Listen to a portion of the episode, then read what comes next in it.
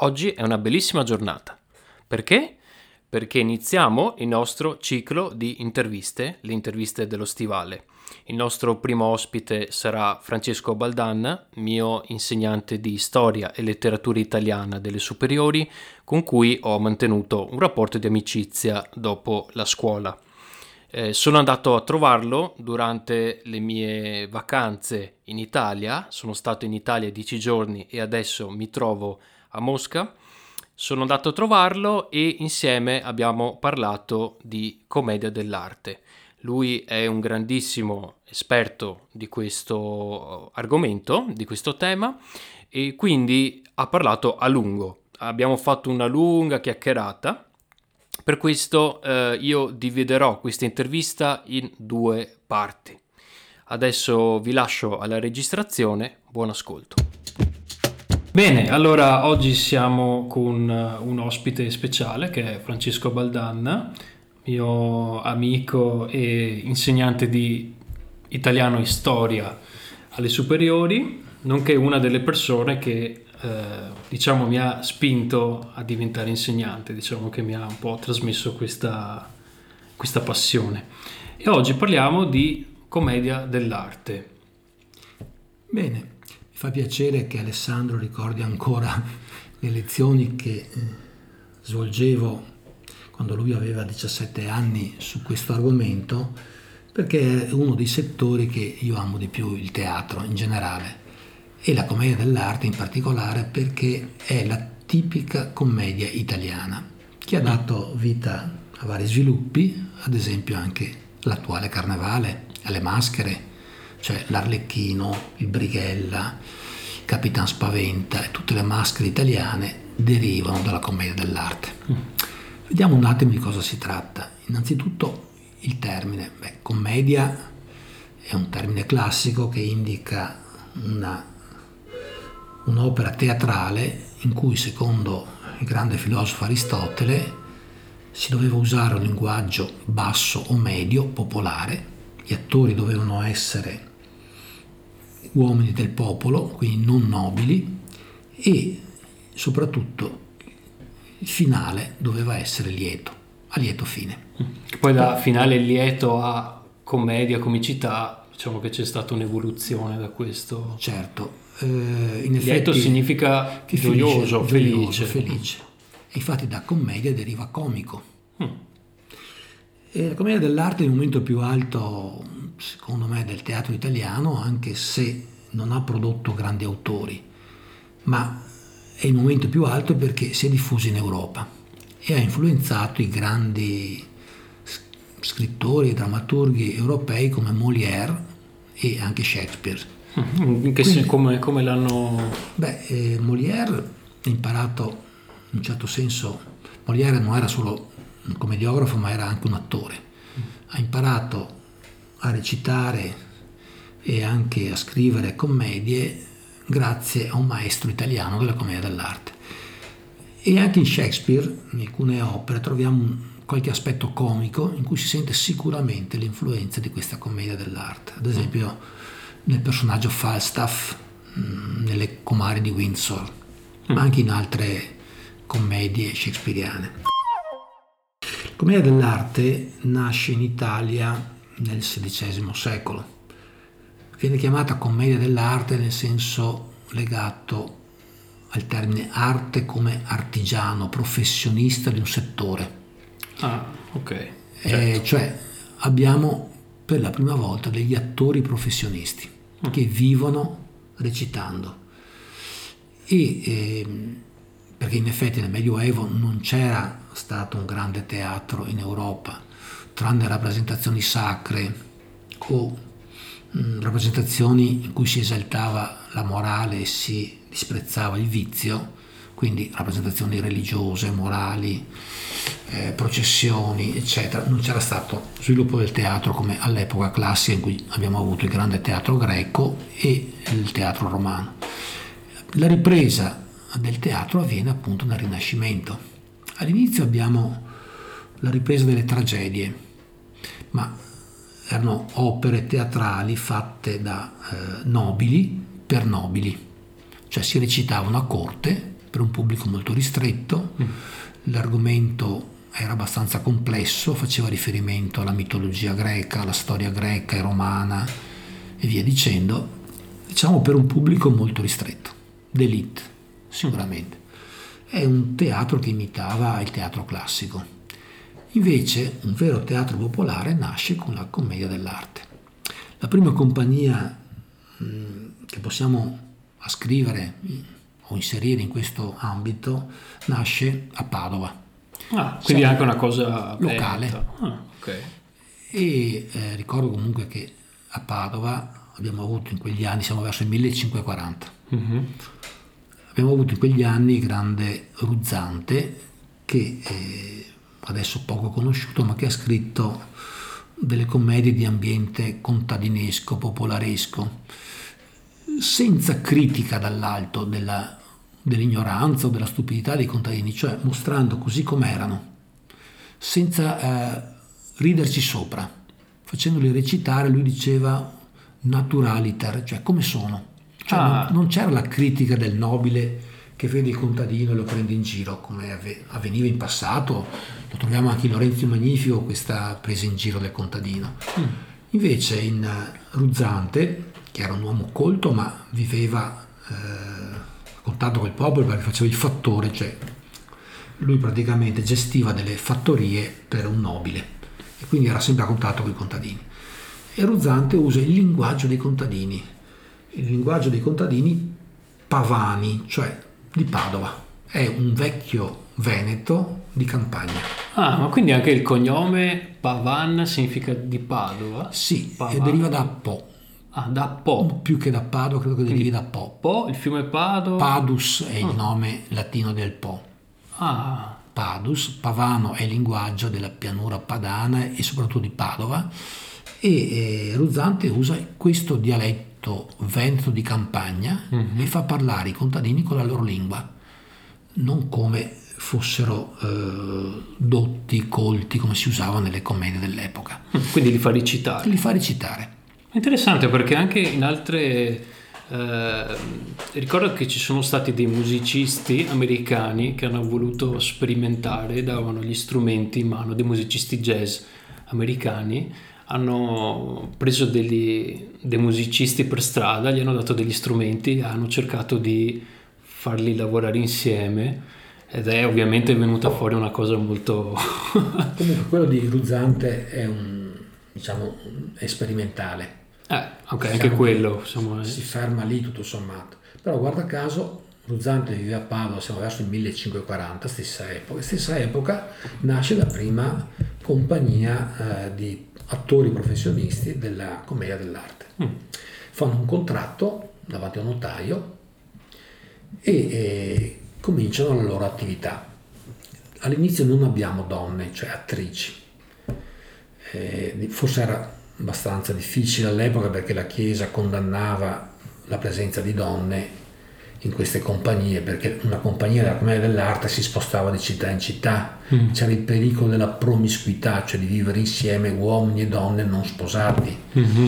Quindi all'inizio, diciamo, si prosegue come in epoca classica, compagnie di solo maschi, mm. soli maschi, come del resto nel teatro elisabettiano, in Shakespeare. Sì, sì, sì, sì. Poi invece un po' alla volta, essendo un teatro popolare, comincia a inserire eh, delle donne sia nel ruolo di serva, sia nel ruolo di padrona, di innamorata. Cioè ci sono delle specializzazioni per le donne e specializzazioni per gli uomini, nel senso che ogni attore ha una parte che farà nelle varie commedie quasi sempre la stessa, cioè chi fa il servo sciocco uh-huh. si specializza a fare il servo C'erano sciocco. specializzati in... Uh, chi fa il padrone avaro, uh-huh. che poi diventerà la maschera del pantalone, che è la maschera tipica di Venezia, Chiaro, sì. continuerà a fare il pantalone. Mm-hmm. E avremo anche generazioni, famiglie che faranno, so, gli arlecchini, mm-hmm. che è il servo sciocco. Quindi abbiamo una specializzazione in che implica una eh, professionalità. Vivono di quello che fanno. Mm. Interessante che non avevano testi scritti avevano i cosiddetti canovacci. Ah, giusto. Canovaccio non è la commedia scritta completamente, con tutti i dialoghi mm. già trascritti. In questo ricordo delle tue lezioni sono tipo delle tracce, no? Sono delle tracce, sono tipo... delle tracce. Tipo, entra il servo sciocco e fa una battuta sul fatto che ha fame. Mm. Okay. Allora, nell'opera, nella, nella commedia, entra l'arlecchino, comincia magari a toccarsi la pancia e dire eh, oggi non mi sento bene mm. perché ho tanta fame. Mm. Però può cambiare la battuta. Era, si improvvisava. Si improvvisava, anche. è improvvisazione pura, mm. tranne delle, una traccia perché altrimenti cioè, ti manca poi il rapporto con l'altro che entra in scena esatto. o con quello che c'è stato prima. Mm-hmm. Quindi è una traccia molto scarna, molto scarna. E questi sono professionisti perché devono improvvisare e chiaramente si specializzano nei loro ruoli. Ma è qui che nasce il canovaccio. Il canovaccio nasce qui. Perché è una cosa che si usa anche insomma, nel, nella commedia di adesso. Ci sono delle. Avevo visto delle. Adesso non mi ricordo che comico, però eh, facevano proprio delle improvvisazioni. Sì, però anche i comici attuali loro li provano. Mm. Prima le provano, ovviamente. Ah, prima le provano, sì. sì non sì, puoi sì. sbagliare. È chiaro che c'è un vantaggio, nel senso che non devi imparare a memoria le battute. Mm-hmm. Vabbè, quello sì. Io so che ci sono i, i comici che fanno degli, eh, degli spettacoli gratuiti dove provano. Loro vanno lì con loro, eh, la loro lista di battute, leggono. Se la gente ride, ok. Se la gente non ride, vedo proprio cancellano effetti, la così, battuta. È così anche nella commedia dell'arte, cioè si rendono conto quando il pubblico ascolta, al pubblico piace quella battuta, quindi la ripeteranno, uh-huh. o la, oppure se non piace la cambieranno. Uh-huh. Quindi noi abbiamo dei testi scritti completi di queste commedie dell'arte, abbiamo uh-huh. vari canovacci, magari sullo stesso argomento, fatti in zone diverse e con compagnie diverse una buona compagnia poteva avere anche una cinquantina di canovacci pronti. Mm. Perché molto dipendeva anche dagli attori disponibili. In genere non erano molti, erano 7-8. Quindi erano più importanti gli attori, ovviamente, sì. dei canovacci diventa Prima più l'attore. al contrario della... del testo. Il mm. testo non è importante. Mm-hmm. Il testo è una funzione soltanto così per far ridere però è il professionista che si esprime con, con il testo. Uh-huh. Cioè, prima viene il protagonista, poi viene il testo. E qui nascono anche le maschere che poi caratterizzeranno il carnevale eh, italiano. Uh-huh. Cioè, eh, ognuna di esse ha una storia, ognuna delle maschere, un'origine. Per esempio, l'Arlecchino, che è il servo sciocco, che poi c'era già nella commedia romana, il servo sciocco già nelle commedie di Plauto, che è il più grande autore di commedie di epoca romana in latino, però l'Arlecchino è bergamasco, mm-hmm, sì, esatto. in effetti. E suo compagno è Brighella, che è anche lui un po' un servo sciocco, ma un po' più evoluto, infatti talvolta è diventato oste, cioè tiene un'osteria, una bottega, mm-hmm. cioè è il servo un po' arrivato. Mm-hmm. Interessante i due sono bergamaschi e il bergamasco è ancora tutto uno dei dialetti più difficili da capire. Ah. Però i due in genere recitano in un dialetto più comprensibile, mm-hmm. più diffuso, più, si dice coinè, cioè più comune a una determinata zona, mm-hmm. magari in veneziano. Mm-hmm. Sì, quello sì. Mm. Eh, ma appunto i, i personaggi venivano da... Uh, città diverse e si creava dell'umorismo anche su questa incomprensione. Eh, infatti si chiama la comicità del plurilinguismo, cioè ah, del plurilinguismo, okay. cioè di molti linguaggi, cioè eh, non si capivano fra di loro, il che creava un equivoco uh-huh. e l'equivoco faceva ridere, come se io andassi in Spagna e chiedessi un panino col burro, burro vuol dire asino, e chiaramente eh, non me lo danno, dovrei dire un panino con la mantequilla. Uh-huh eh, oppure, eh, cioè, il fatto di non capirsi creava l'equivoco e come dire chiedere pan per polenta. Esatto. E lì nasceva la risata. Uh-huh. Ok, sì. Questo era uno dei, dei, motivi della comicità di questa commedia dell'arte, il plurilinguismo. E ogni maschera aveva una sua lingua base uh-huh, che creava quindi questo plurilinguismo.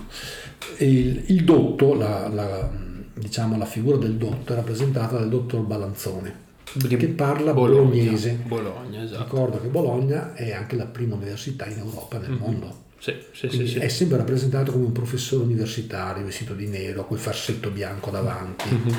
e con gli occhiali. È il professore che però usa il latino ma spesso dice delle sciocchezze. È della critica del popolo fatta agli intellettuali che vogliono fregarlo. Esatto. Quindi è un po'... Il pantalone invece, che è una maschera tipica veneziana, rappresentato col vestito tipico delle- dei mercanti veneziani, quindi rosso e nero, Mhm. mantello nero, vestito rosso, con la barba, vecchietto un po'. È caratterizzato dal fatto di essere molto avaro, Mhm. come dovrebbe essere un mercante, cioè stare molto attento ai soldi, e anche un po' birichino nel senso che eh, ci prova con le servette, con le domestiche, con le ragazze. Diciamo che è un po' birbantello come maschera. Mhm. Una maschera tipica anche come dell'arte, oltre Brighella, Arlecchino, Balanzone, è Capitan Spaventa. Capitan Mhm. Spaventa è la derivazione di una maschera già latina che era il Miles Gloriosus, cioè il soldato che magari non ha mai combinato nulla in guerra, ma che si vanta.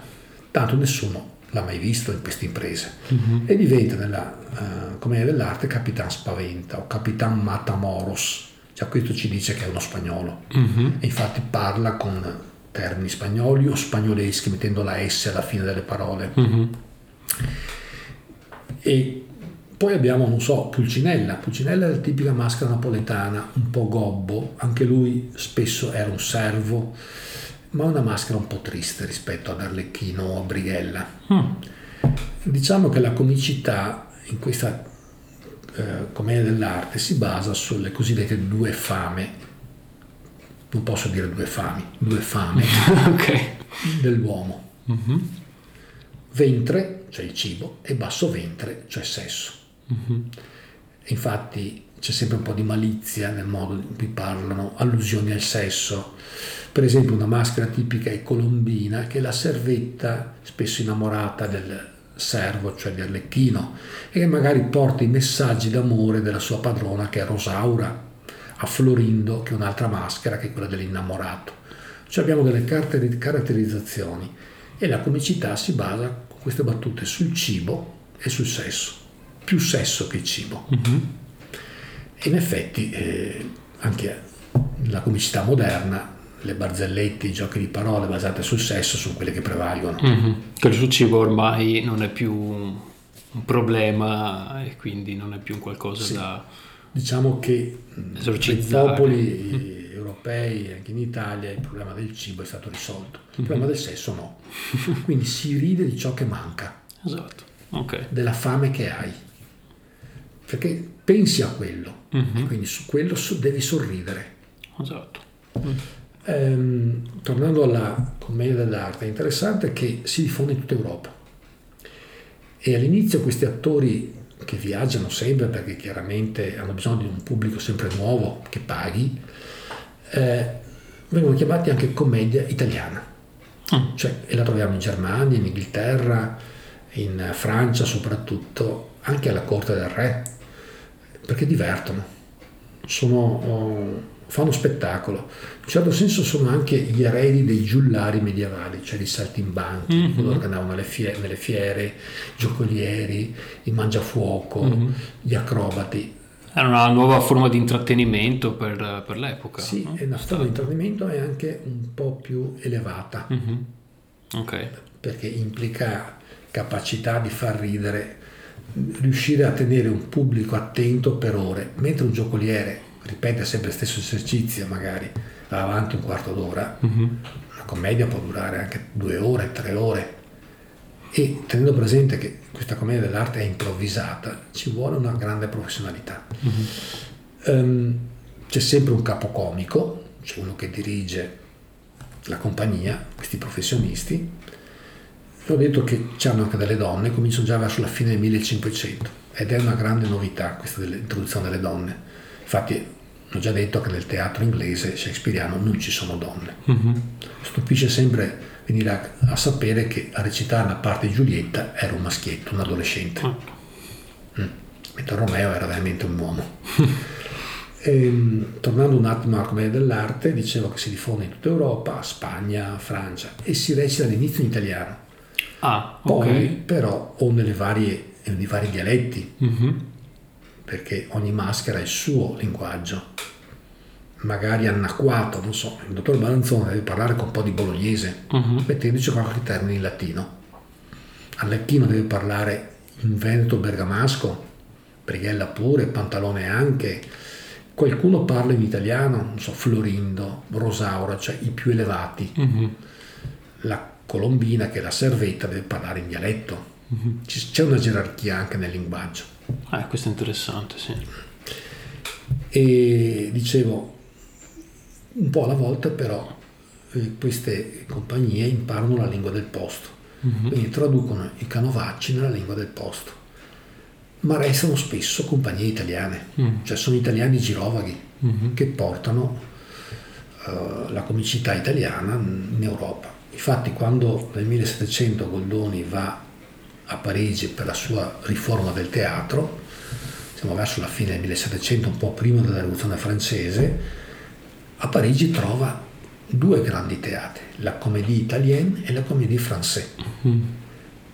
Ma questo vuol dire che l'eredità della um, compagnia dell'arte, della commedia dell'arte, è rimasta a Parigi dopo un secolo, dopo due secoli. Cioè gli italiani fanno ancora ridere mm. e talvolta recitano ancora in italiano, anche perché a quell'epoca l'italiano era più diffuso di adesso. Mm. Era una lingua colta, conosciuta all'estero, cioè era una delle lingue che un borghese, o meglio, un nobile doveva conoscere. Ah, ok. Era... Mentre adesso non è più così. Non ha più un'utilità, sì, diciamo. Non è come l'inglese adesso, che sia okay. chiaro. Però era una lingua importante, mm. a corte sicuramente, sia nelle corte degli Asburgo a Vienna, sia nella corte dei Borboni in Francia. L'italiano era una delle lingue che molti nobili, gli stessi sovrani, spesso conoscevano. Mm. Interessante. E anche perché non era soltanto la commedia dell'arte che parlava in italiano, ma anche spesso i musicisti erano italiani. Vabbè. Cioè l'intrattenimento all'epoca spesso era di origine italiana. Mm. Questo è un prodotto del Rinascimento. Il Rinascimento è la, il più grande movimento culturale che l'Europa abbia mai avuto, non, non era proprio un'espressione di popolo, è l'espressione di classi dirigenti, ma italiane. Cioè Rinascimento è una parola di origine italiana e nasce in Italia. Uh-huh. La commedia dell'arte è anch'esso uno dei frutti del Rinascimento, uh-huh. che però prosegue nei secoli.